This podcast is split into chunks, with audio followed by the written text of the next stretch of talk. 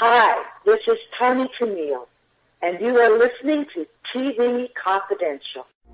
Smile, though your heart is aching. Smile, even though it's breaking. Ed Robertson with a reminder that Greg Ehrbar is with us as we take another look at recently released DVD titles that we think you'll find of interest. Greg, what do you have for us tonight? Uh, I have to start with a caveat. This is a variety show that has had a spotty history on DVD, uh, has not been released on Blu-ray, but can be seen depending on what your cable or satellite or dish service is. It, a lot of people call it the train wreck of the 60s, the, the show that was doomed from the start. But what you find when you watch it, which I, I did and was amazed to find, is it's not a train wreck. It's certainly got some curves in the track and some derailments, but it's it's one of the most amazing television shows I've ever seen, and it's the Judy Garland show. Uh, it's the Judy Garland show, which currently airs on Get TV, as you just alluded to. But you say it's a train wreck, and I and I know of what you speak. But in fairness to Judy Garland, there were a lot of extenuating circumstances beyond her control related to her med- her medical condition at the time but there are also extenuating factors going on at the network that contributed to all of that. Yes, and I did say it was a train wreck. That's true, but um, personally, having watched it, I don't find that to be the case at all. Any more than the myth of Judy Garland being this constantly tragic, oh what a shame uh, creature that watching her is like watching a person about to collapse it was was true either. Uh, Liza Minnelli and a lot of people that are very close to her. She was not 100% the sad, pathetic, frail creature that she was painted to be. That was a, a facet of who she was. But what emerges from watching the show is what a powerful, not only powerful talent, but strong presence that she was. She was very tough and she endured an awful lot and bounced back when everybody said she was through. And there's a book that actually I highly recommend, not necessarily if you're a Judy Garland fan or not, but just as a, a, a reference book and a chronicle of backstage antics in the world, the high stakes world of television. It's called Rainbow's End. It's a story of the Judy Garland show, and it's still available. And it's by Coyne Steven Sanders, or Steve Sanders, who co-wrote one of the very first Dick Van Dyke, Dyke Show books back in the 80s. And it's a fascinating account. And you're absolutely right, Ed. It was a very, very nasty behind the scenes situation. Uh, the show was, she was very, very coveted as a TV star because she had just done the famous uh, Carnegie Hall concert that was a huge sellout, very successful, played the Palladium, places like that, did two TV specials, which are also available on DVD. Those are easy to get. Uh, there's one with Frank Sinatra and Dean Martin, which was a huge success, and it's just the two, the three of them singing.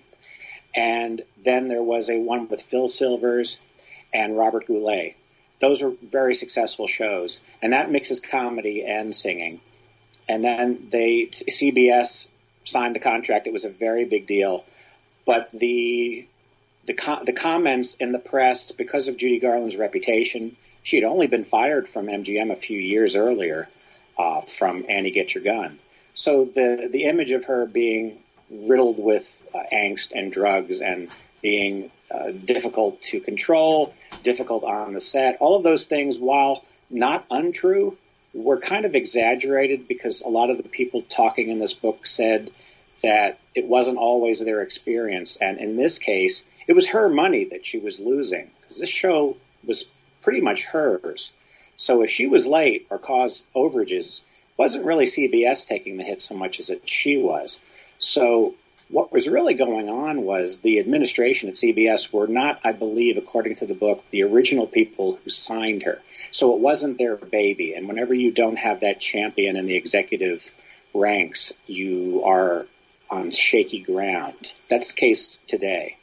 And anyone who wants to, who's interested in corporate shenanigans would also find this book very interesting because James Aubrey, uh, who was the Smiling Cobra, which uh, I believe she was the one who named him that, was not a terribly nice person. And then Hunt Stromberg was a person that was even less pleasant, uh, to the point of sending her uh, flowers or flower on her last show and saying, um, "Great job, you're through," or something like that. I mean, that kind of thing. Very, very unpleasant stuff.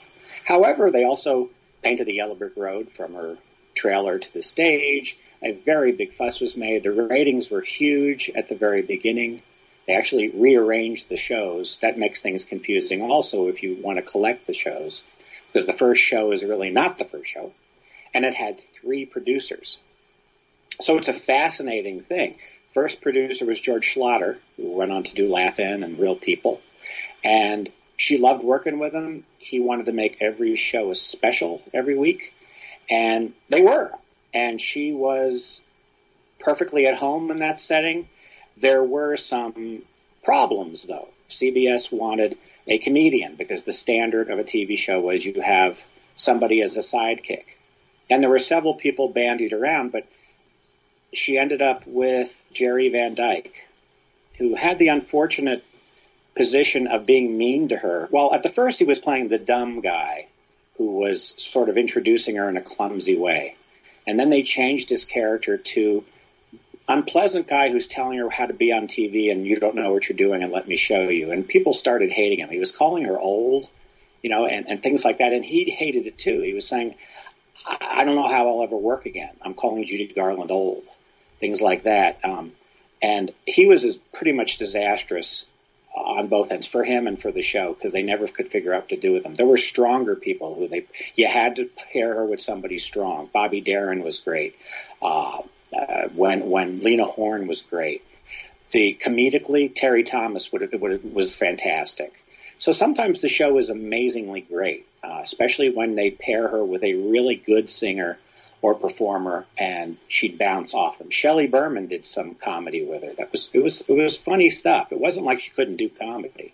Just what Judy Garland did best was concert. So George Schlatter was fired because he kept saying no to the network because they kept trying to make her into Dinah Shore. They wanted her to be girl next door. And it wasn't working. The ratings were plummeting. And so they fired George Schlatter, blamed him for what they were meddling in. And then they brought in Norman Jewison, who went on to become a renowned director. Yeah, Jesus, Christ, Roof, Jesus Christ Superstar and all that. Yeah. And he was busy doing movies, but she called him, I think it was vacationing uh, in some remote location in Canada where he's from, and they had to send a boat out. You know, Judy Garland's on the phone; she desperately needs you, that kind of thing. So he had to give her so many months, and he worked with her through the end of '63, uh, and said, "We'll keep you on the air." And uh, he did more of what the network wanted. They still had Jerry Van Dyke, but he kept the boat afloat. Um, and he sort of balanced the two. He was the most businesslike of the producers.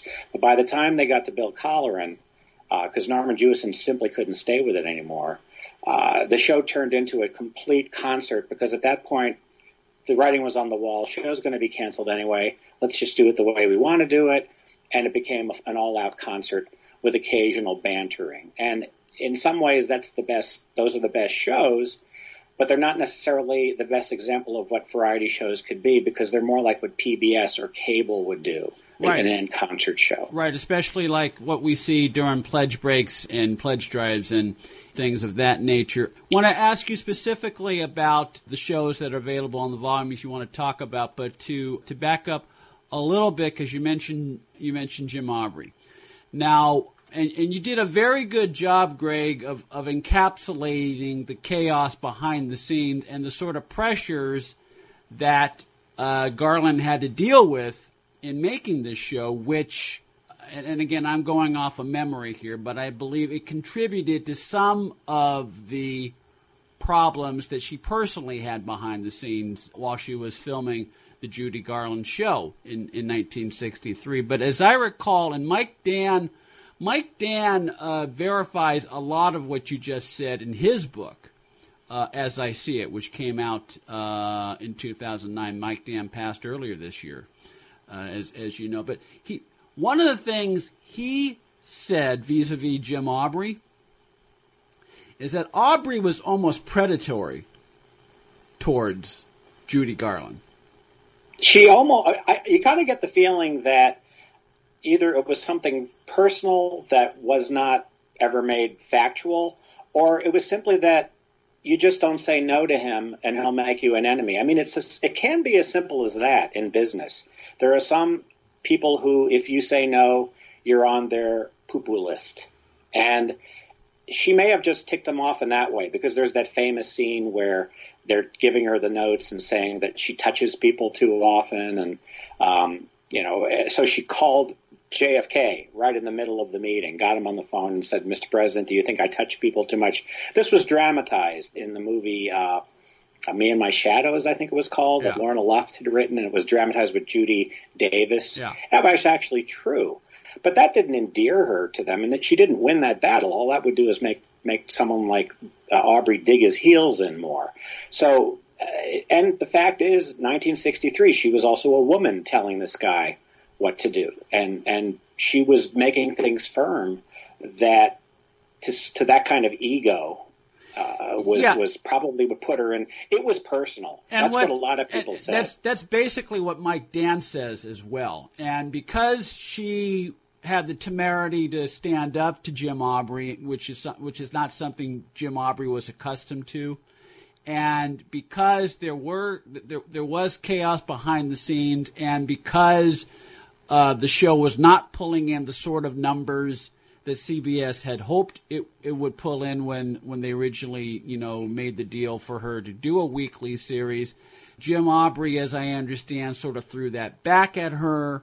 And I'm, going off memory because I can't find my Mike Dann notes right now. But uh, he he basically, he, as as I recall, he basically it was a as he described him in his book his behavior, uh, uh, Aubrey's behavior towards Garland, you know, in the second half of the season, was a combination of bully and predator. Yeah, and and I think that in the case of when someone in business wants to make sure that something goes their way, they can have a ton of facts produced, true facts, because there's there's facts in both directions about why that is. With something as big as a television show, and this was an expensive television show, you can uh, say that the ratings are not worth the money we're spending. We're not competing with Bonanza, and we and we've paid a fortune for this. She's not doing what she needs us to do. The public is saying this or that. Uh, there, there's a lot of ways to justify that kind of decision making, but there's also ways when you've got an executive that's behind a show, like Fred Silverman was with the Mary Tyler Moore show, Brandon Tartikoff with Quality TV, Grant Tinker. You, they can keep things on if they want to, and from this book, apparently that Sunday night time slot was was di- very difficult, no matter who you were. And Danny Kaye had the Wednesday night show, and he didn't want to move to Sunday, even That though that, that, was that Sunday night that Sunday night time slot being opposite Bonanza, which in Yeah. 1963 was number one, and number one with a bullet, so to speak. Exactly.